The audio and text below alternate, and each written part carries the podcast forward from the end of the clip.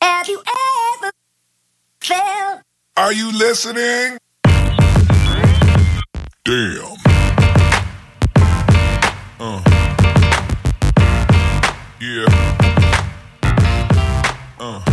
Welcome to episode 45 of Running Matters. My name's Matt North. I'm joined by my co-host Paul Hadfield. How you going, Hattie? Good mate, just signed in for Surf Coast Century, getting pumped now. Very exciting. Tomorrow's the big day. Our special guest today is Lucy Bartholomew and her dad Ash. Thanks for giving up your time today, guys. No worries. Thanks for having us. Before we get into it, I'd like to thank our partners, Renella, Sydney Brewery, GU Energy, Guy Allied Health, and Fractal Running Caps. I'd also like to thank Jimmy Carroll for doing the editing behind the scenes. Should we have a beer? You guys feel like a beer? Yeah, I'm in. I'm ready. Yep. Number two for the day. Yep, Glamarama. Number three, you've lost count. Being conservative. Carbo loading. It is a lot of water and a lot of. Very nice. So you're practically, you guys are practically locals from Diamond Creek. How, how long did it take you to get down here? You, you staying down here? What's your Knocked plan? off work just a little early, hour and a half. Yep. Pretty much door to door. We've Yep. Got it fairly well planned, just Yep. down the uh, the ring road and, and straight down. Cool. And you're going to spend a couple of nights? We're lucky enough, I was at YMCA and there's a camp that they have down here. Yep. So we just grab a, a very cheap bunk Grab a and, family uh, room and down do it there. No, my son's staying with his girlfriend in Torquay. Okay. And you guys are all racing together tomorrow? It's uh, almost a family event. Okay. Unreal. So what is the team? You're doing the team event. What is the team makeup? Who's in- Mixed team, two boys, two girls. Yep. Uh, Hannah is uh, leg one. Yep. Uh, leg two is Josh, three Lucy, and four myself. Yep. So You- Josh is my brother, and Hannah is Josh's girlfriend. Ah, Okay. so cool. she's soon to be the whole family of Bartholomew's, but right now not quite. There you go. And the two longest legs went to the two fastest, in Lucy and Josh. yeah, right. Is there, is there a bit of of pressure? Is there is there pressure on on her to perform to, to make the to make the family ties? The pressure is to hand over to me with a big lead. so I put it all back onto them. Yeah, yeah. But, uh, nah, there's no pressure. This is a bit of fun. Yeah, just a bit of fun. Yep. So you guys um, did the race together uh, a while ago. Uh, the first the first time you did it was 2016. Oh, not 2016. You were 2012, and you were only 16 Yeah. years at the at the time. So have you been back to do it since then? So I ran the year after. Oh, we both ran the year after. Yep. Um, and had massive PBs. Yep. Um, and then I came back and ran the 50k uh, option, and then yeah, I haven't been back for four years now. So it's good to be back down here. Yeah, no, it must be nice to be back. It's, it's basically your local local event. Yeah, it's uh, you know, it's kind of where I've evolved as a runner, and um, yeah, last year I just didn't get back from Europe in time, so I, I made sure actually this year I thought it was last weekend, so I actually came back super early um, to make sure that I was going to be part of the team. Yep, you made the cut. I made the cut this year. Well done. Well done. they did pretty well without me, so I don't know. A lot of pressure on you then, Luce. oh man, you know, I'll take it. If we if we don't do well, it's all my fault. It's fine. Some sibling rivalry, I think. yeah. Josh has told me the time that he ran the third leg in, and I, he's like, "So I Oh. expect you to beat this." Yeah.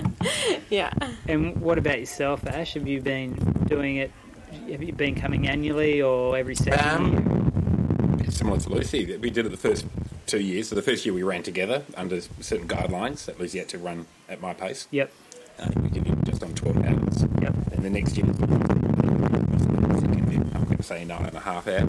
Yeah, I've actually got the times here. So the, I think I did 10.57, so it is sub 11. But, Nice. uh, yeah, so um, yeah, so the first year you guys did it twelve thirty six together, which is pretty good time. Well, And- quicker than that.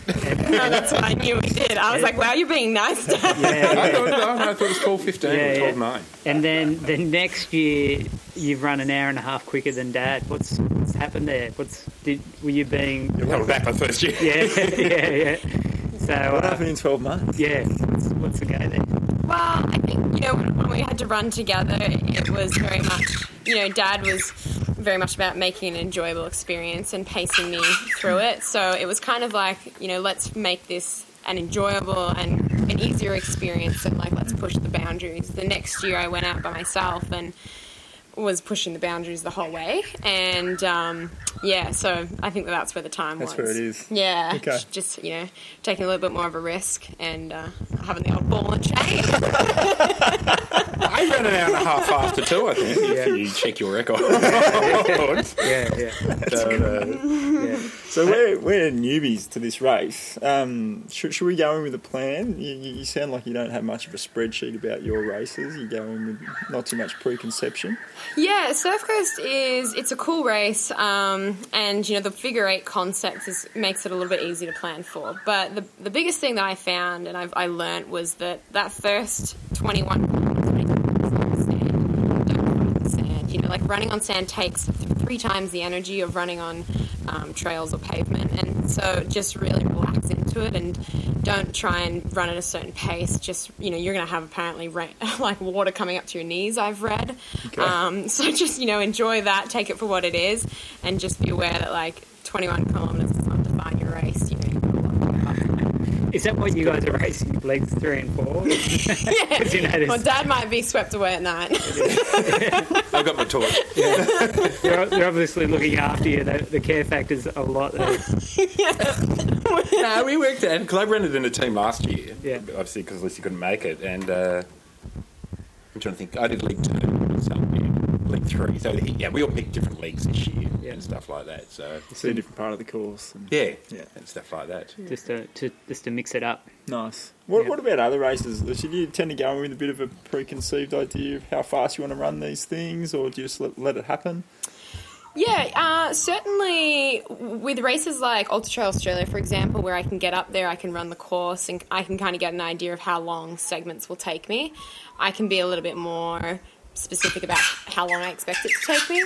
Um, for races overseas, it's a little bit more, you know, I, I might see little bits, but not all of it. Um, and then it's a bit of a, you're taking just a, a, a guess, um, but an educated guess. And yeah, I mean, the thing is, is anything can happen. You can have A, B, C, D plans and end up on, you know, Z plan. So um, yeah, I always kind of have like an idea looking at past results, but then I'll also have just kind of, you know, obviously the goal is always just to see the whole course and to get to that finish line. What about yourself, Ash? Have you got any other races planned after tomorrow? Uh, Alpine Challenge. Yep. Um, thinking about. Yeah. Locked in, but Yeah. uh, yeah, the hundred k. Yeah, right. There's a hundred mile there as well. Is There that is. correct? Yeah. Okay. Yeah, I think it's pretty brutal. And hilly last part of year, the world, yeah. yeah. Very good. So, um, as change of topic a bit, as a as a young female professional runner, do you feel a lot of pressure to be a um, you know a certain role model or live up to expectation for you know young other young women? Um, you know, I don't feel like I change the way I act or who I, like who I am to to please other people. Uh, the people that do follow me maybe I do reach and inspire people that have seen me grow and evolve and ha- agree with how I live my life and what I choose. Um, yeah, I've certainly, you know, you have people that want to, especially on social media, that want to contend with your ideas and want to try and change your mind and stuff. But um, I'm pretty set in who I am and what I, where I'm going and what I want to do, and I'm. I don't feel pressure to change that because if, if people want me to change it, then they're not my people, and um, yeah, I'm okay with that. Okay, good. I've, I've got a, uh, a teenage daughter, Indy, who's 14 and she started running. What's um what's a message that you'd sort of any any advice you'd give her, someone starting out um, in the running industry? Yeah, I think the most important thing, and it sounds so cliche, is just to have fun with it. You know, running is, you know, when we were a kid and we ran just because we wanted to and because it was fun on the downhill, and um, you know, just keep that that passion alive and that love for it, and always make sure that you're running because you want to, not because you have to or you feel like you need to, um, because it's a privilege to be able to go out with the freedom to run, and um, yeah, just remembering that and holding on to what that feels like.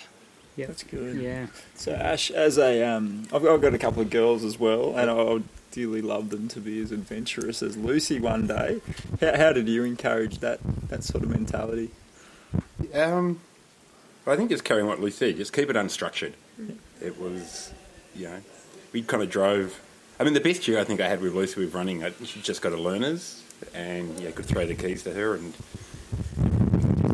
like an hour's drive sort of Yeah. thing, and it have been Warby, um, it have been Marysville. It was just something like that. We camp overnight, and the running was wasn't the focal part of the weekend. It was The you food. The food. yeah, it was staying overnight, Cafes. camping, yeah, in caravans and yeah, and stuff like that. It was the camping. It was the yeah the the brunch on the way home, and the running was just uh, the middle of it, Yeah. everything around it and stuff. And so it was just yeah, it was fun. Like, and Lucy enjoyed it. So I think that's really it. Just keep it unstructured. The sense of adventure. Yeah, all the structure will come later if they keep running. That's when you start doing your you know repeats and intervals. Yeah, yeah, Yeah. yeah. But uh, yeah, sometimes we went out for runs and we just didn't feel it, and we pulled the pin early. Yeah. Yeah. Uh, sometimes we just really enjoyed it, and we did longer ones than we thought. But uh, yeah, completely unstructured uh, Yeah. is probably what I'd say. It's good advice because I really want my daughters to go to UTMB one day so I can go and crew them. That's what Dad's just been talking to me about. Oh, really? It's coming across if I did UTMB. How yeah. good. Yeah, for sure. So, um, as a sponsored athlete and ambassador, do you find it all consuming at times? Um, you're expected to sh- share a lot of your life on social media, and you talk about people engaging you and that. Do you sometimes do, do you get frustrated with it? Like, it, I, I imagine that's normal. Um, but I, I guess there's so much more expectation on you as someone that's got to keep sort of, you know, bringing it out and, you know, sharing information. Um, you know, do you have times there where you wish you could just shut it off? Yeah, absolutely. Um, you know, I'm very lucky that my, my sponsors don't tend tend to push me to post. I, I post because I what I see and what, who I talk to and what I what I see in life, I want to share. Um, and there's been times where I've had enough of it, and I've actually just said, you know, like I put a post up and been like, this will be my last one for a little bit because I'm just going to take some time away from this. Yeah. Um, you know, everyone everyone has an opinion on social media, and it's very easy to cast that. Um, and I, yeah, I've just learnt to kind of, you know, I would post what I post, whether I had one follower or seventy five thousand followers, Yeah. and it's a privilege to have that following and to connect with so many people. Um, but I've really learnt that, you know, it's not. Um, like it, it's not the be all or the end all, you know, and what you see on social media is definitely certainly not what is real life. Yeah. yeah. Um, and so I'm trying to be as raw and as um, open as I can be. Especially recently, I've had a bit of struggles, and I've definitely it hasn't been all photos of just me running in beautiful mountains in Europe because that was not what the trip was like. Um, and I've actually found that that connects with more people than those beautiful landscapes. Yeah, right. So, any advice that you'd pass on to other people that um, may be venturing into this area where they, might be young professionals or they may be uh, new to social media with a, with a large following, what advice would you pass on to them? I think you know it's really important to to ask yourself why are you posting this? You know, are you posting it because you have to? Because you, it's the same as running because you have to, because you want to, because you need to. Um, and also, yeah, being able to take that time away and just see how you how you respond. Are you still like checking your phone? Are you feeling like you're going to miss out on something? Because I always come back from these one or two week kind of you know little detoxes or vacations, and I realize that like nothing changes. You know, the world didn't shut down. People are still just Instagramming food and mountains and stupid things that are just like they don't really um, add too much value to my life. Yep. And one of the biggest things I've really come to realize is, you know, really watch who you're following and are they adding value to your life? Are they making you a better person, or are they are you, are you looking at and just getting you know jealous or envious, or is it making you um, not have such a healthy mindset?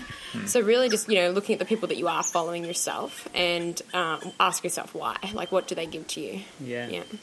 And, and what are some of the p- things that people do challenge you about on social media? Like, what are you having to respond to in that sense? Um, I get a lot about my diet. I follow a vegan diet, plant based diet. Um, so that's always going to cause controversy. Um, I have a lot of people that, you know, still just think I'm too young to be running these distances. I have uh, people that comment on my weight. I have people that comment on my looks. I have people, you know, like there's people coming at all angles. And, you know, it used to bother me, and then now it's more like it's really grown and strengthened me. And, um, yeah, they're kind of just things that I can delete, and you know, if you know, they don't affect me as much as they used to. Yeah, Well, right. they've got their own name, trolls, don't they? Absolutely, yeah, yeah, You yeah. must be thinking, well, did it, you know, hmm. these people mustn't have much going on in their lives. If Well, I always think these kind of things come, they always stem from an insecurity on the other end. Sure. So, you know, you're kind of just like, if this is what you're putting your energy and time into, that says a lot about you. And I'm not going to waste my time and energy on you. So I'll just leave it be. There's a certain jealousy to it, I'm assuming. So Yeah. it almost makes you feel good in a way. Yeah, yeah. yeah, Yeah. they want to be better. What are, you, what are your thoughts on Ash? Because you know, 20 years ago, social media like this didn't exist, and, and now Still doesn't to me. Yeah, yeah. Now, No, I, I love it. I mean, like, you know, when Lucy travels, I follow her literally on Instagram and, hmm. you know, the stories. Yeah. And when I, you know, I see people and they'll come up and say, How's Lucy? And I'll say, I you know, haven't really spoken to her. And they'll tell me, oh, no, she, she had coffee at such a cafe. So, She's she's going okay. yeah, so, um, it's great. You know, um, and she's just grown up with social media. It's just a natural part of her. It's nothing that she's tried to do or put real effort into. It's just come natural. Yep, yep, So, just, yeah. Cool. I stay well clear of it. yep, Take a few photos for her, and that's about it. yep, it. yep. On the uh, on the plant based stuff, my favourite sort of post race meal is a hamburger and a chocolate milkshake. What do you go for? What's your what's your thing? Uh, if it's in like the summer, I, I don't think anything beats like a smoothie bowl. Yeah. I'm a big fan of like an acai bowl. Um, otherwise, you know, if I have gone longer and I probably want something just a little bit more uh, rewarding, maybe something like uh, I love Mexican food, so like a nachos or burrito or The something. bean burrito. Bean burrito, Nice. yeah, could do. Where do, where do you recommend us uh, to eat tonight? We're going out at Anglesea. Where, what's the spot? You know, dinners I'm not so good at. It's more of the brunch that I'm I know down here. Yeah, I'm a very Post-run millennial. Um, yeah, I don't know any dinners. What do you you eat? Pizza, you said? Yeah, well, I mean, I've grab a pizza and watch the footy tonight, Okay. so it's a fairly simple Simple. existence. Yeah. Simple. Yeah. That's funny. keep it simple. Mate, I, I, I was reading a book and I read a Dean Karnazes quote It says, comfort doesn't equal happiness. Do you tend to agree with that? Do you think we need to be putting ourselves out there, um, putting outside our comfort zone in order to be happy?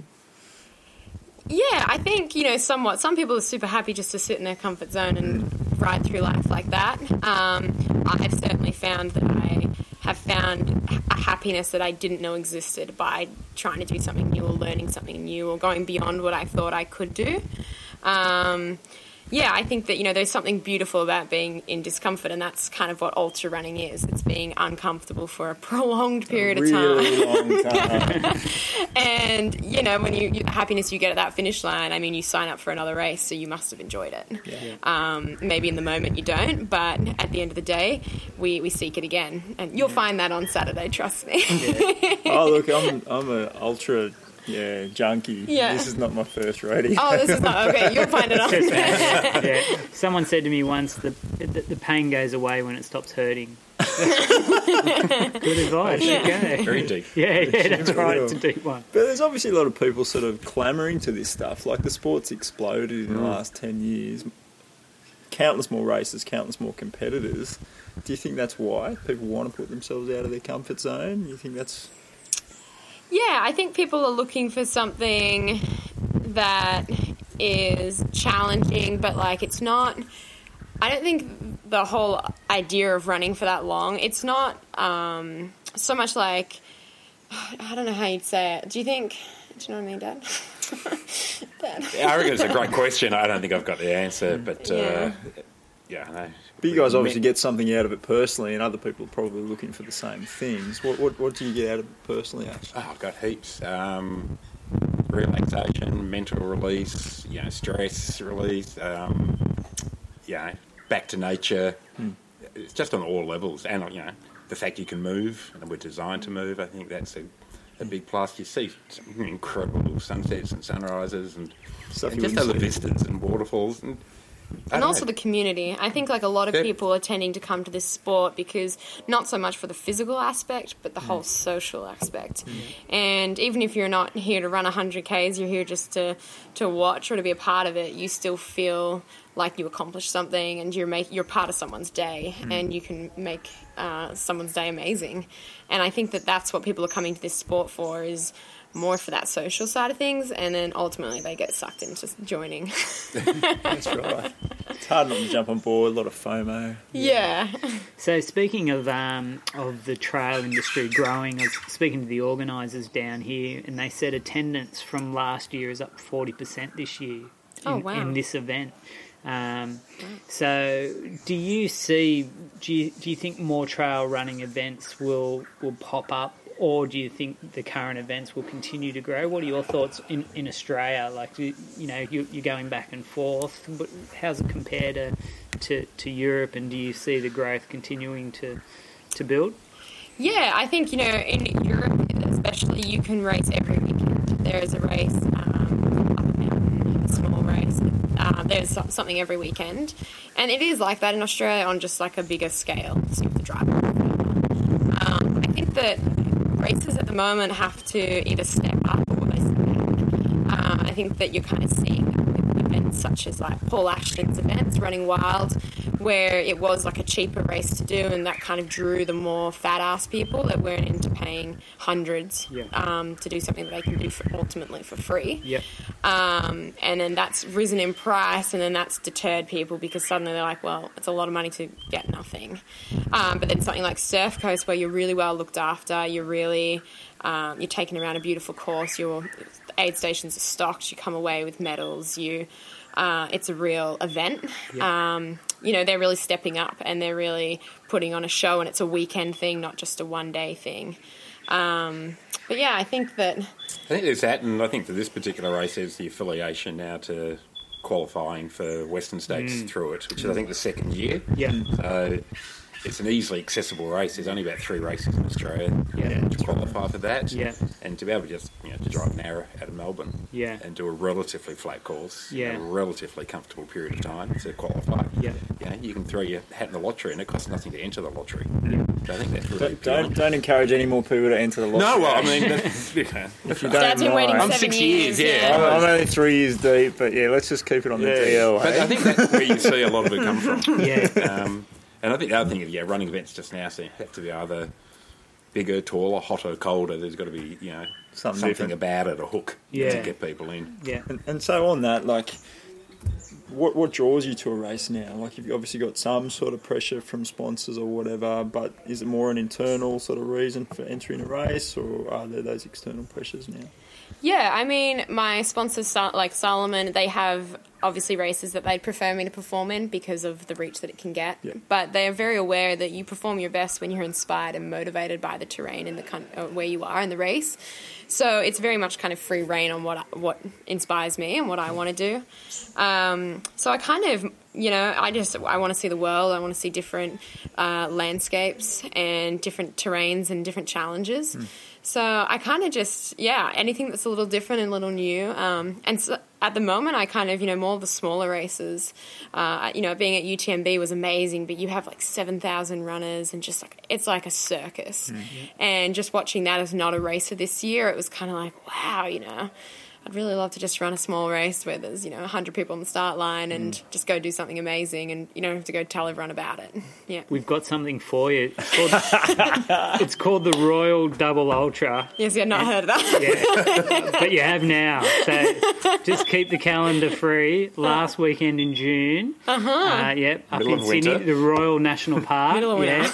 Sydney, perfect. yeah, Sydney. 50 Ks on the Saturday, 50 Ks on the Sunday. Yeah. And it's small. It's boutique. Yeah, that's what you want to call it. 60, it's capped at 60 people. Oh, wow. Yeah, yeah. Is it hilly? Where in Sydney is it? Royal Well, National not, Park. not Oh, the Royal in- National it- Park. We're in the national park. It's on fire trails. It's not hilly in what you would call hilly. It's an amazing course, Lucy. Yeah. Okay. Come on now. Yeah, yeah. Just winter. I'll, I'll remind you. I'll remind you as it gets in closer. That's on the same weekend as Western States. It's correct. There you go. yeah, yeah. So you'll be free. Yeah. You'll be free. We'd, we'd like to see you there too, Ash. You have to come Okay. along. So on, on that international sort of racing stuff, like how long does it take you to prepare for such a thing? Like you're there for a week, you're there for a month. Mm. How long does it take? Yeah, so I have um, this thing called no commitments in my life. You know, I have no, f- I have family, but I have no like boyfriend. I have no dogs to look after, plants to water, or anything like that. So I tend to just go over as early as I can. And, you know, maybe it's for Western States this year and last year it was four weeks early, you know, to get used to the climate, the altitude, and then just to hang out and enjoy and settle in. Um, there, there's races that I get there a week before. I'll be going to Ultra Trail Cape Town at the end of this year, and I'll get there, you know, 10 days early. Um, but yeah, just kind of um, whatever I can, really. I want to stay as long as I can. If I'm going to fly a long way, I want to make the most of that. Can I ask you when you when you're put, committing to, to these different events, and and it, you might put two weeks in, you might put four weeks in, and that's sort of on site. Um, the expectations, you know, often the expectations that you place on yourself create stress. But I guess being high profile and, and making a living out of it, that's a much greater expectation. How do you manage that? I think, you know, a lot of the expectation, I realize, especially this year with what I would call not a great year of racing, um, I realize that the biggest person putting expectations on it is me. And whether I don't have the day that I thought I'd have or whether I even race at all, people tend to not really mind, you know, as long as I'm happy and I'm healthy and, um, yeah, you know, like they're just like, just do what's best for you. And that's kind of what I realized. And it's, I think I really felt the pressure, especially after Western States last year, to perform for this year. And I ultimately put down my not so good result due to fact that I spent so much energy worrying about trying to replicate what I did last year, but forcing it, and it wasn't natural. And I realized that I'm being my own worst enemy out here. And once I let that go, it was amazing that suddenly I was not not feeling so bad, and I was able to to go a lot smoother in the races and then after. So you can tell yourself, don't worry about it. Just just do your best. You can train for I can it. say it all I like, Yeah. but I don't always believe it. yeah, yeah. So that's the key, isn't it? To disengage from that. But Yeah. people always ask you, well, what time do you think you're going to do, and what time? So how, how do you overcome that by not committing to a time or place? How, Yeah, I think you know. You just say that this is a long way and anything can happen. Nice. Um, you know, Good it's politician. yeah. yeah, keep it diplomatic. And uh, yeah, I think that people are crazy if they think that you're going to be able to foresee what time you'll run and, you know, what position you want to run into. And yeah, I mean, you can have one goal and then a million people can be faster than you, but you that could have won last year. So it's, it's so hard to know. Um, so I always just, you know, open mind and if people want to make suggestions and opinions, then that's sweet. But it's, yeah, ultimately, like I can't control much out there except for putting one foot in front of the other. Yeah. What about you, Ash? Big expectations tomorrow? Last leg? I've only got one speed at my age. It's sort of, you know, it's not like all the gears Lucy's got. Uh, my training runs and my races are pretty much Spot on. mirror images Yeah. of one another. So, yeah, look, I'll just go out and have a bit of fun Yeah. and stuff like that. And, yeah, the pressure will be if they hand over and I, we are well positioned in a team's sort of environment. Yeah. But that's, again, pressure I put on myself. Yeah, but, yeah. Uh, nah, it's just a bit of fun. Yeah. And and still, are you still competitive? Um, do you when you enter a race, do you think, all right, I want to beat the time that I did last year? Yeah, there's a little bit of that, and probably age bracket. So when you get to the end of your, like I'm 58. Yeah. When you get to the end of that, you know, you look forward to turning 60 Yeah, sort of so thing. you, and then you, get, you it up. start you Yeah. start to get in that. Like the best year Lucy and I had running was she was 15 and I was 50. Yeah. And that's when our Well, I was the only one in my age category, so I won a lot. Dominated. but our abilities were about the same at that age. We'd go our training runs, we'd run shoulder to shoulder, and then Lucy just didn't like that, so she'd go a little bit in front. And then she didn't like anyone in that peripheral vision. Yeah. And then I'd catch up to her and she'd run faster, and they ended up into tempo runs. But uh, yeah, that's sort of where it all just you know, emerged from. Yeah, yeah. So, Lucy, we've we've seen up at the uh, the race hub that you're running a yoga session the day after this ultra. yes, I expect to see you both there. Are you expecting us to get out of the Tin Man position at any stage? or- Well, the coolest thing about I was speaking to someone today about this, and I said the coolest thing about yoga is that lying on your mat as corpse pose Is yoga. is a pose. So you are more than welcome to do shavasana for half an hour. Um, but you can say you did yoga the next day. Yeah, I'm going. yeah. Have you got staff there that are going to roll us off if we get stuck? I'll prod you if you, if you fall asleep or anything. Oh, that's unreal. Is, is this something you incorporate into your regular week? Yeah, I just recently came back from Bali, and there I did um, a lot of yoga, and I really kind of it reignited a. A, a fire in me that I really loved this, uh, you know, and just like a different form of moving and different challenges that come with it.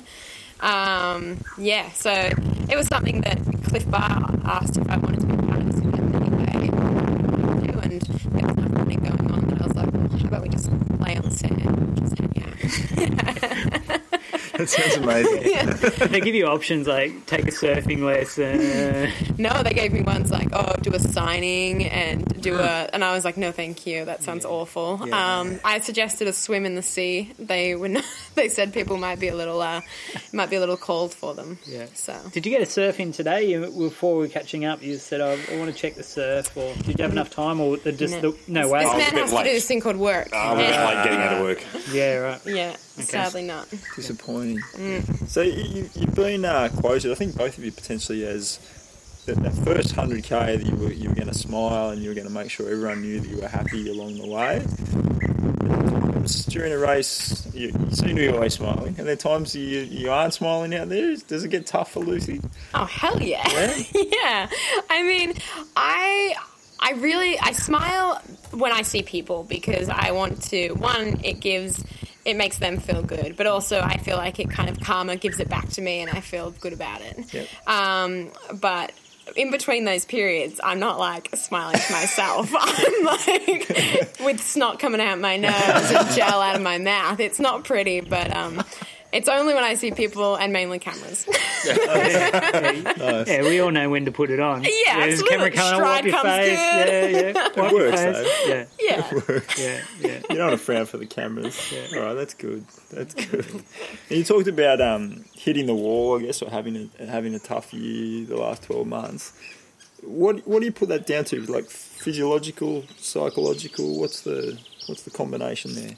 Yeah, so I've been running for eight years now, and probably five years of you know like, traveling the world and racing at a high level. Mm. And the way that I, I live my life and I race is that I do the Australian summer, and then I fly across into the European and the or the American summer, and then I come back into the Australian summer. And so I haven't had an off season for five years. You know, I probably haven't taken more than two weeks off, and I felt like Western States was the pinnacle of putting everything into a race. It was mentally, physically, emotionally, spiritually. I put it all on the line, and I don't think I fully let that really like settle in my body afterwards. I kind of kept traveling. Was like, okay, cool, 100 first hundred miles, sweet. I'll just get back into it Punch like I did everything else. Um, and then it hit me kind of November last year, and I'm really like really proud of myself that I was able to kind of rein it in before it came out in an injury. You know, it just came out and like I just don't want to get up today and go for a run. Um, I want to just go hang out or go to a cafe and be a normal a normal t- 21 23 year old. Sorry, and yeah, so it was just kind of realizing that and then going across traveling and being like, okay, this if it doesn't feel right, let's just like chill out a little bit and just travel for the for the love of it and still be a part of these events, but not so much pressure on the racing. Hmm. Yeah, it's very good. So on reflection, would do you like you? You probably feel rejuvenated doing this. Do, would you? Would you have done that more often? Would you implement um, longer rests or or more? You know, over the last five years, would you? More downtime. yeah, more downtime. Yeah, you know, and I I'd seen it with people like Emelie Forsberg that go onto skis in the winter and they start doing skimo, and there's this very uh, obvious change in sport, and they're like, oh, I can't wait to hang up my runners and not run, and then I'm getting on a plane and being like, oh, I have this hundred k in four weeks that I'm training Yeah. for, and Um, so like I knew it was there, and I kind of you know you get away with it, you get away with it, you get fit, and you just want to hold on to that because it feels so good. But ultimately, you do need a rest, and it's not normal the amount that I was tr- that, that you're training, and the body does need that time. So yeah, I definitely have given it that time now, and I finally am like super excited to get up and to run and to train and.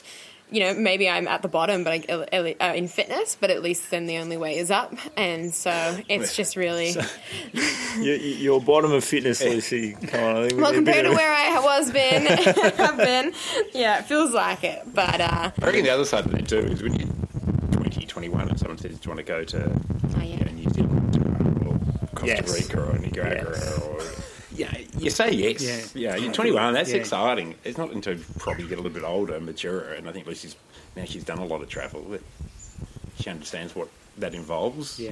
and it's kind of like, yeah, Yeah, because I, can think pick and I choose a bit now, and a bit, a little bit more selective. And I think well, I think I was, you know, I was always kind of when people offered me things, it was kind of like, oh, this might be the only time they offer. Yeah. What I'm realizing is that these offers come back every year. Um, like it was like when I came top ten at Western States, it was kind of like, oh, okay, I'm, I'm doing this again because I was kind of like, well, do it once, do it well, that'll be it. You just finish it, do it, tick the box. And then they give you a ticket to next year. And then they give mm. the ticket, and it's like, oh shit, let's do that again.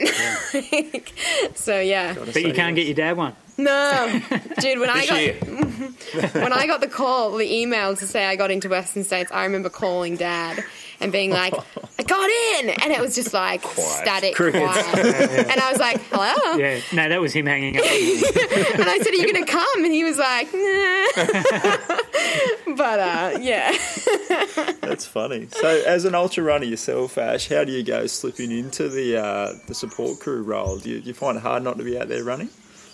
Oh, yes and no. I mean, you'd love to be, Hmm. but it's, it's, it's just natural. It's um, to be part of those events and, like you say, part of the community here, and bits and pieces. I remember the first time Lucy did Tarawera, and it, there was a cyclone called Cyclone Lucy, as it happened to be, that came through that year. and They shortened the course.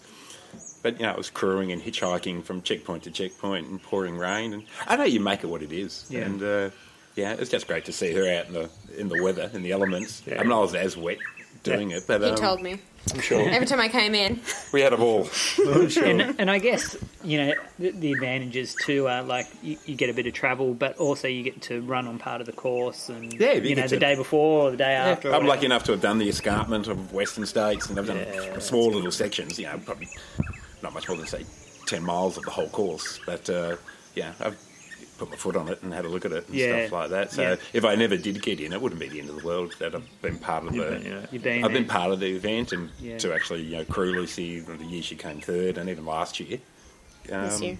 Australia this year was just incredible. yeah. So, out in that role as support crew, any sort of sugar deprived temper tantrums that we should know about? No, I, should- I probably we're a terrible crew because we're so sort of both of us I think, very self sufficient when we run. it. sort of you just take what you need, sort of thing, and you make everything fit. I suppose if anything, when I'm not very good at crewing Lucy for those things that she might need. Yeah, she'll tell me what she wants, and I'll bring that along. But if something went really pear shaped, I don't know I'd be in the best position to be able to compromise. Be- because of that sort of paternal instinct to look after, you think? Or Yeah, it's uh, Do you want to think about it?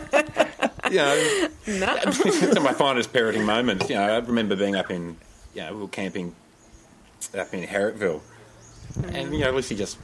We both got up at sort of 5.30, 5 o'clock, and I was doing a race, and Lucy said, well, I'm just going to do a long training run. And she disappeared, you know, headlight on, down the road, and she said, oh, I'm just going to go up the north face and then over Other, uh, yeah, I was doing um, East West, and uh, yeah. yeah. And I kind of forgot, you know, I've let her go. She's got probably 500 mil of water. She's got a phone, but it won't have any connection where she's going. You know, she doesn't take any food. And she's completely on her own. And I said, I don't know, should I- should I have said something? Dad of the year. yeah. And, uh, and as it was, she passed me in that race. She, was, she doubled back on the course. About two miles or TK from home. And went flying past me. And she's like, come on, Dad. you knew she was safe. Yeah, oh, well, that was my first thought. I was, like, oh, good, she's good. And then, oh, bugger, you know, she's Yeah, yeah. She's good and she's showing me up. Yeah. Oh, that's funny. I've I've got a couple of listener questions. Are we ready for them? Definitely. So this one's from Anna Opp. So she just wants to know How much watermelon is too much watermelon in an ultra marathon? Never enough. Um, yeah, you know, I've never really, I've never hit the limit. No. No, and Have I've you given it a good shake. I've given it some good shake. Um, where the whole watermelon thing came from was Cape Town two years ago, and my stomach just would not agree with anything but Coke and watermelon. Mm-hmm. So I think I probably hit the limit on Coke that you can have. Um, but watermelon, I was I was still wanting it when I finished, so I was probably still good. Um, but yeah, I, have, I haven't found the limit yet. Okay. So, but I have heard do not mix watermelon and tailwind. Ah. Apparently, it is a it will destroy your stomach. Uh, like the, the the makers of Tailwind told me this. I, I wonder what that is. I think it's the the fructose and the just the sugars they like combust in your in your stomach. It's crazy. Yeah. Maybe they just want you to buy more tailwind and eat less watermelon. Yeah, well, I didn't sign with them clearly. All right, I've got. I think I've got a legit one actually. So this is from Beck Gaff. So she she wants to know why you're plant based. So is it for gut health, performance reasons, ethical, environmental reasons? Yeah, so I, I think I first went. I was uh, I went vegetarian first, um, mainly because my mum was very much of the opinion that you know as a female I still needed to have like eggs, and you know it was a pain in the ass for her to have to make different meals and stuff. So it was just easy for her. Um, and then when mum moved away, I decided to go uh, plant based purely out of curiosity. You know, I'd heard so much about it, read about it. Uh, it was never kind of like a long term thing. It was just like, I'll just try it and see how I feel. Um, and then, kind of, you know, when you get into that kind of lifestyle, you, you read about and you learn about the environmental effects, the uh, ethical side of things, and then you feel good. Um, and yeah, it's something that I it challenges me to, especially in my traveling, to to make meals and to find foods and that really I kind of like that. I like that it challenges me and um, it really opened my eyes to, to different foods and different flavors. Okay. So yeah, it's just a mixture of things. So a combo of all of those things. yeah, But, but you feel like your performance has improved on that diet?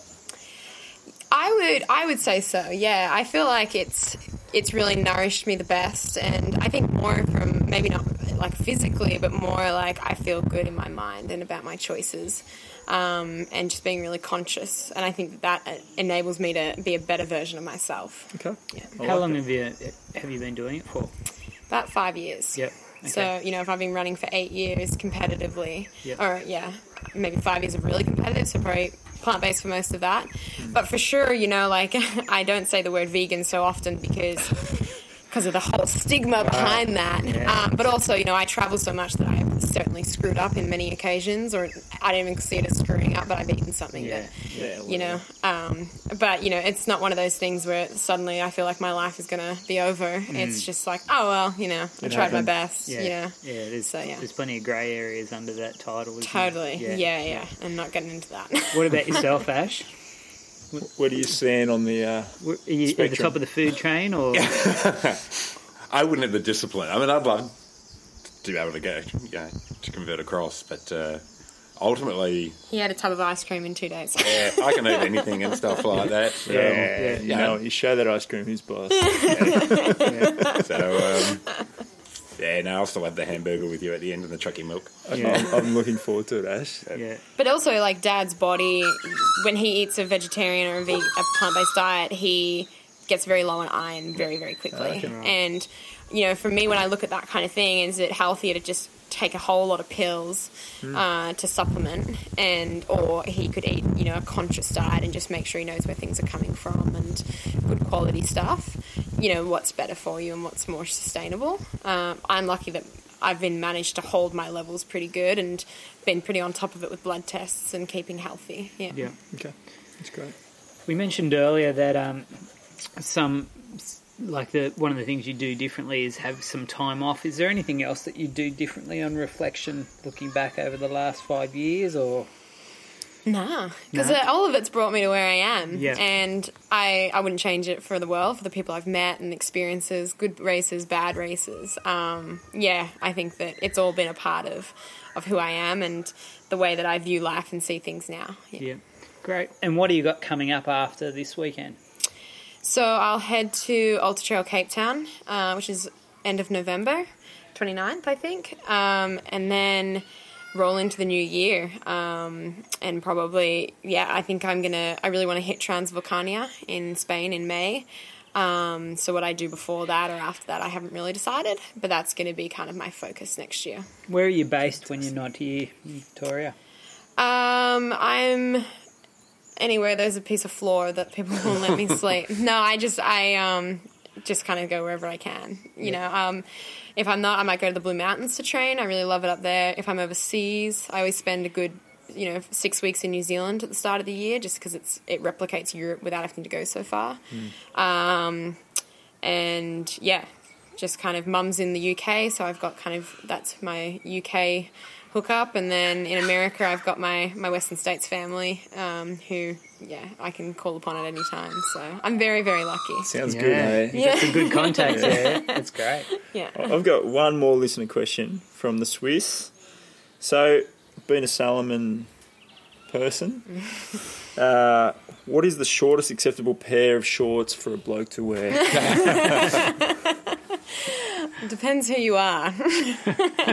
Are you suggesting some people get away with it? And stuff like yeah, I mean Kilian could wear nothing and everyone would be fine with it. Uh, um, no, oh, I don't know. I mean, my brother has been running around in a pair of my shorts for a while, and I was like, I'm just gonna get you some some six six centimeter sh- short six no six mil Six inch. six inch six inch. inch yeah, and uh, yeah. Um, Yeah. Dad, what would you say? Oh gosh. Because they got like a three inch pair of shorts, right? Salomon? yeah, yeah, I reckon Michelle wants to show off those pasty white pins. Yeah. yeah. No, What about split shorts? Are they coming back? they are. Yes, Salomon has them in Yes. the prototype line. Yes, Yeah. I've been sporting them for years, just Uh, waiting. Yeah, They're coming yeah, back, they're aren't they? coming back. Yes. The Americans are rooting for it. Yes. Yeah. Do you hear that, Marty Keys? Me and you, big guy. That's great. That's disgusting. Come on, mate. Yeah. You're better than that. Yeah, I'm not. All right, well, we might wrap it up there. So thanks very much for the chat, guys. I really appreciate you giving up your time. No worries. And uh, good luck tomorrow. I'm confident your team's going to do very well. Don't come past us too quickly in the 100k Yeah. solo. Yeah, Or at least say hi on the way through. yeah, well, we'll be out there cheering for you after we're done. Or Yeah. before, yeah. yeah. Unreal. Absolutely. All right, and um, yeah, gr- great, great chat. Thanks for sharing your, your advice and your story. No worries. pleasure. Thank you. See you, see you later. See ya. Bye. All right, welcome back, guys. Uh, just thought we better have a little recap on the Surf Coast Century now that it's all said and done. Firstly, I'd like to thank Sam and Ben from Rapid Ascent for putting on such a great race and, and looking after us while we were down there. Yeah, it was an amazing event actually. Um, wasn't sure what to expect, but it was it was huge. You know, there was fifteen hundred runners. It was a brilliantly put together thing. So, yeah, what did you think, Wolf? Yeah, I was really impressed. Um, very, very well organised. Everyone was very polite. All the volunteers were very nice, and obviously the course was was beautiful. So it was, um, yeah, it was a great experience. I had a really good time. and some pretty impressive results. Um, do you want to run us through a couple of our better results from the Nord crew? Yeah, well, uh, well, Rookie did very well, didn't he? In his He did. in his fifty k. What what was his placing? I, I- I think he was uh, top 10 overall and fourth in the 40 to 50 category. So, obviously, some pretty top 40 to 50 runners out there if he's only coming fourth. Yeah, well, it is a yeah competitive age group, isn't it? He would have dominated the 50 plus group, though. Definitely. One, Next year. one more year, rookie. Next year. Yeah, so Rookie did well. Um, yourself, mate, top 10 in the 100k, Yeah. third, third in the 40 to 49 age group as well. Yep. Yeah. Pretty, pretty happy, mate. Yep. First 100k, really, solo. So Sub 10 hours. Were you expecting that? Uh, I think I was hoping. I didn't know what to expect. Yeah. So, um, yeah, it sort of went well on the day. So, um, yeah, very happy. What was the actual time? 9.53. Low. I'm going to say yes because I always round down. And uh, another impressive one was Sarah Tapp, who was fifth overall in the women's for the 100k and third in the age group category. We keep talking about this. I don't know why we're talking about age group categories, but Because you get on paid in. but she was fifth overall anyway, so Yeah. pretty impressive result. Very impressive. And she beat you by two minutes. Yeah, she did. Caught me with about 3k to go and an absolute canter.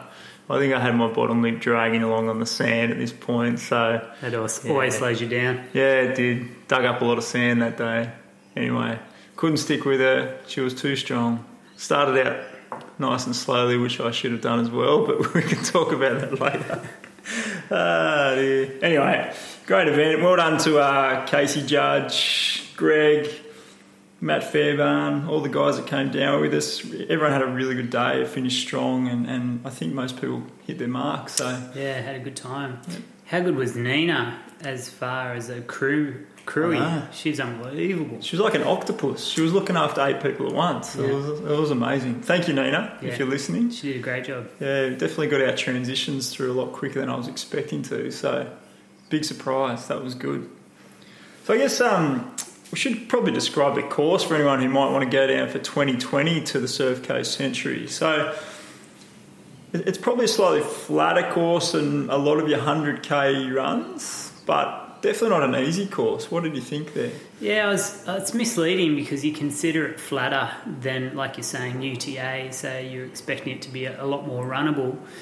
But I think um, the issue is that it because it is much more runnable, you don't get the break. You know, your legs don't uh, get get time off and get, get get a chance to recuperate just by changing your stride. So consequently, you just end up pretty flat Yeah. uh, in in stages because you yeah you're just running along and you can run at a pretty good pace, especially in the first fifty k's. Yeah, definitely. Particularly that first 20k, it was like all along the hard packed sand, which was hard packed, thankfully, in the first section. But yeah, it's just running solidly for 20k, sort of not really changing your stride length too much. So that probably tightens things up a fair bit early in the race. Yeah, And then um, sort of broken up into four four sections. So that first section just along the beach, nice and flat. It's nice just to cruise along and get 20 k's out of the road, and then a nice undulating section up until 50 k's. And then it started getting pretty gnarly, hey? Like a few hills came in after the 50k mark. yeah. You sort of, I mean, we were expecting that, and it didn't happen. Um, so yeah, it was just. I, I guess that, I like the second part probably the most, uh, more than the sand and and the rocks. I guess there's a lot in that first section along the beach. There is a lot of rocks to get around, and, and it's slippery, and um, and that sort of slows you down as well. But yeah, I found that the second stage was my favourite section, sort of undulating, single and fire trail. Uh, but yeah, third stage, that's where the hills start, and that reflects what the profile told us anyway. Didn't slow you down though, mate. You moved through the field at that point. Yeah, I felt alright actually. I, I had three, I probably had three Ks there that were really slow, and I felt terrible, and I thought it was all over. Um, At what point? it, I can tell you exactly what point. It was like the 63, 64, 65k mark. It was like a switch back So uphill. get into the top of the big dog hill Yeah, from that- 60 to 66k. Yeah, yeah, it was, and everyone would have been in the same boat. So, but yeah, just um, but it's like like a lot of the endurance athletes say that you you're going to hit a wall. You're not going to feel great all the time, and you know, and that's what was happening. Is that you know three k's there where I just felt terrible and just couldn't imagine getting and feeling better and running well again. Yeah, right. But you just yeah, you just come out the other side and everything everything it does improve and you know you get back in your rhythm again. And, and so, like, I mean, apart from having run 65Ks, you're obviously going to feel shit at some point. What did you put that down to, sort of coming good again after that? I think um, that at that point it was, it was almost three k's what it felt like going uphill. So there's a lot of uphill, and I just think I didn't have the energy to, to keep pushing uphill. Um, and I think just getting to the top and starting to run downhill, I just think that change in, in pace and stride and style um, helped. Didn't require as much energy, Yeah. so just got the blood flowing again, and yeah, gotten back into it. And, and what about the last little section after you get off the hills, round the lighthouse, and start heading back to Anglesea? How'd you cope with the uh, the soft sand at that point? Yeah, awful. um, yeah, and it was well. The hardest thing about when you get back on the beach and you're heading back for home is you can't see the end of the beach, so you don't know. You just see people disappearing into Infinity. infinity, and uh, so you don't actually know how far you're running on this soft sand, and so that was uh, that was hard. It was it's a, it's a mind game there, isn't it? You just got to go. Everyone's in the same boat. Just put your head down and keep shuffling. it's a mind game which I clearly failed. I was like playing little walkie runny games with myself, going, I'll just run to that piece of seaweed and then I'll walk to the next piece of seaweed. it's like, it wasn't working well at all. So that was my least favourite part of the course. But I guess if it was easy, everyone would do it, hey? Yeah, look, I, I, I agree with you, and I think everyone said the same thing. Just hitting that sand, it's y your legs are so shot then. Um, difficult, but that's it's a challenging race. Yeah. And so you obviously had a good result personally. What do you reckon you did right in training leading up? So the last few months, what what, what went well? Yeah, look, I think, um, look, I think your training reflects your results. So I think you've got to do the training to, to race well. Um, so I did a lot of training, did a lot of long runs, and so I was doing 50 and 60k long runs, and I think that set me up for a good day. Uh, I think I tapered well. I had almost three weeks of easy running leading into the race, Yep. so I went in feeling pretty fresh. Nice long taper. Yeah, a nice long taper. I think that's important. So I wouldn't change anything in, in training. To be honest, I thought I thought that was what that worked well, and, and it worked well on the day the training. So um, yeah, I think it's important. I think if you sign up for a long race, you've got to do long training. Yeah, for sure. Yeah, I reckon I probably had my biggest bunch of volume, I reckon, leading up to a race. So plenty of 100k weeks. Probably didn't have quite the same long run, like long slow runs as you. I, I would have hit 40 to 45k maybe five or six times, but not the 50 to 60k runs. Just because my body doesn't recover as well. Like that, I take a long time to bounce back from that kind of a run. But yeah, I was pretty happy with the volume as well. Like, yeah, I felt like I got the diesel engine going well. So that, that was probably the best thing I got together in training as well, I think. Yeah, and your time reflects that. You, you had a good time. to PB. Yeah, for sure. No, I was stoked with the result, definitely. Um, yeah, being cheeked on the line at the side, you know. Yeah. Apart from that, I was a winner. Anything you'd do differently leading into the race? Fr- From a training perspective, yeah, I, I reckon if I was going to do that much sandy stuff and some of the clay kind of stuff as well, I'd probably do a little bit more strength and stability work. Um, just so you don't get those little little niggly, crampy sort of things happening towards the back end. Not that I got a lot, but I reckon I probably could have done a little bit more in that sense. Um, and then maybe because the first 20Ks was pretty flat, maybe just doing a little bit more faster tempo stuff occasionally, Yeah. just to get that sort of cruising speed up a fraction and be a bit more comfortable at whatever it is, five minute Ks or whatever you cruise along the beach on. Yeah. Yeah, but as I said, pretty happy with the, the training, generally speaking. So they're just a couple of little bits and pieces. A bit more strength work's probably helpful for most people. So, yeah. And what about on race day for you, mate? It must have gone pretty much to plan. Did uh, yeah? Did it all work how you thought it would? I um, it's funny. I had um, a gut emergency at about thirty-three k mark Code. code, and uh, I- had to uh, excuse myself from the race and, and find some bushes. And uh, at the time, um, again at the time, because you're racing the clock, you're just thinking, "Oh, I'm losing valuable time here." But uh, in hindsight, it's probably one of the better things that could have happened because you, you get that rest. You know, whether it's five minutes or where you're sitting, Yeah. and um, and your heart rate comes down. And uh, but at the time, you're going, "Oh, this is crazy. This, you know, losing time here or whatever." Not that you got any control over that. Yeah, yeah, yeah. But um, yeah, I felt after that I felt good for the next thirty k's, uh, and I think the rest helped. Um, so yeah, so I think I think the race went really well. Besides, I, I I ended up having to do two bathroom stops. There's another one like at seventy five k's. Just to lower that heart rate again. well, yeah, well, I don't think it was even necessary. Just felt like a sit down. Little sit. Yeah, yeah. nice. Um, yeah, and uh, yeah, so um, yeah. Now, besides that, I think it went well. Um, yeah, but nutrition wise, like I had plans to get a certain amount of gels down, and then also uh, like GU waffles. You know, one one an hour. But my guts went on me, like I said, at 30 k's, and I couldn't get keep anything solid down. Okay. So after 30 k's, it was just I was just running on GUs. Okay. Um, had some tailwind, like in a bottle every 10 k's. I'd have like a tailwind in the water. um, to try and get through. But then I think by about halfway, I couldn't even keep the tailwind down. That wasn't feeling good either. Yeah, right. So the second half of the race was just water and and goose gels. And when you're just having the water, how how many gels an hour? I was actually doing half uh, every half an hour, Half having a gel, which is a lot. And you Oh. know, I'm, I probably um, I probably could have gone to 45 minutes, Mm-hmm. maybe. You know, um, but in saying that, I didn't have really have any flat spots and didn't have any sort of dizzy moments where you know when you run out of energy, sort of thing, Hmm. you run out of sugar. So maybe that was the, the right amount. Oh, mate, that's 200 calories an hour. Yeah.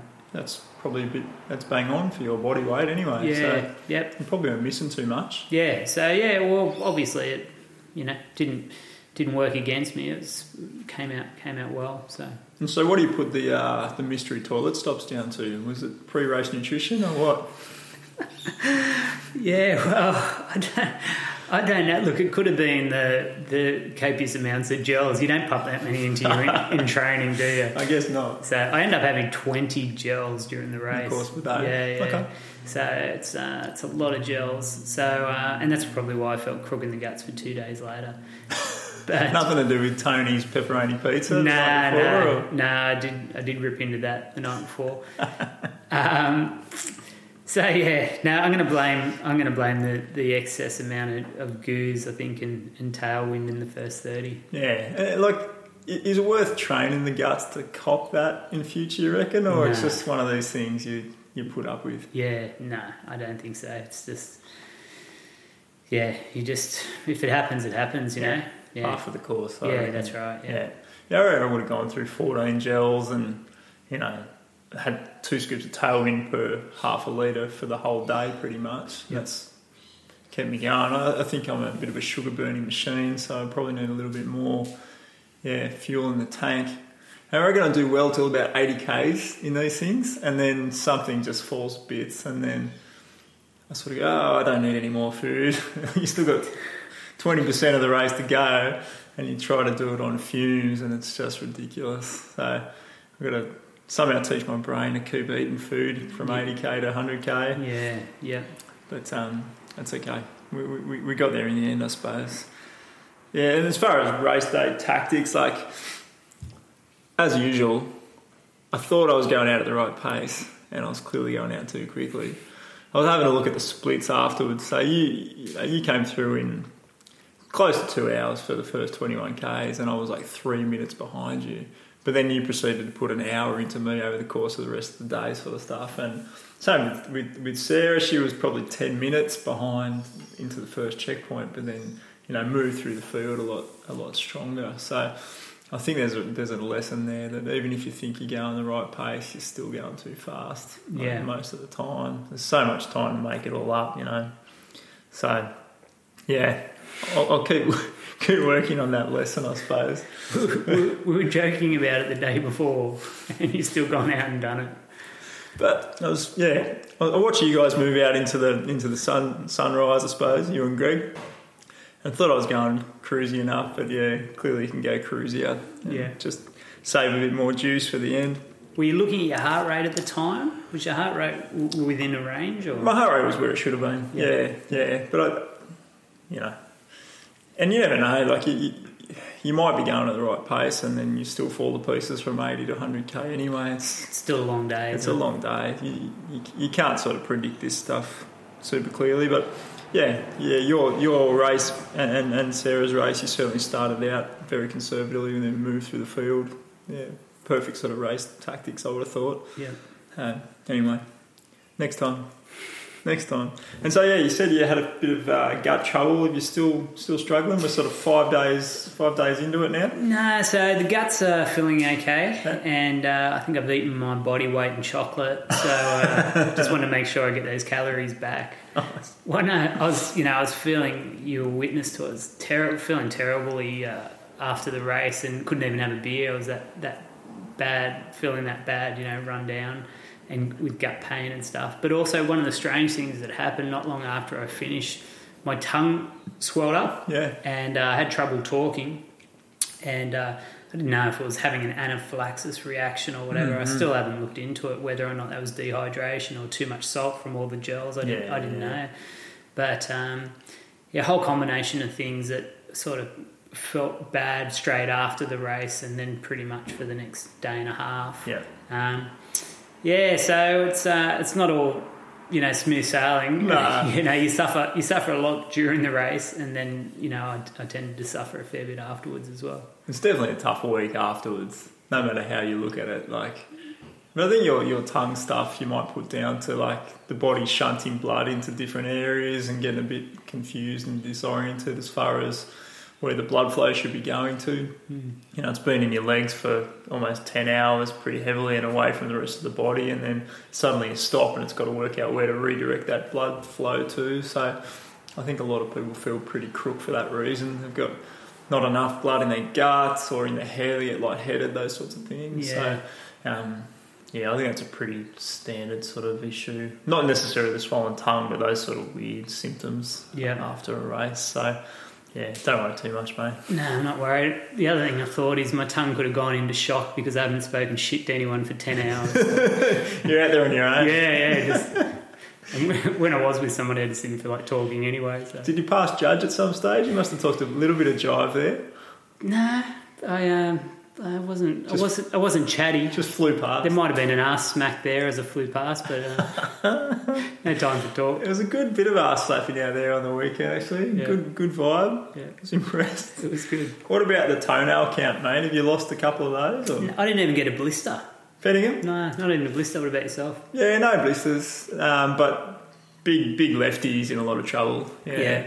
Yeah. he's uh, he's blown up to twice his normal size, and he's about to come off pretty soon, I reckon. So, yeah, my wife Beck will love that one. I might just leave that on her pillow as a little present. Yeah, that's a great present. Yeah, she loves it the most. Yeah.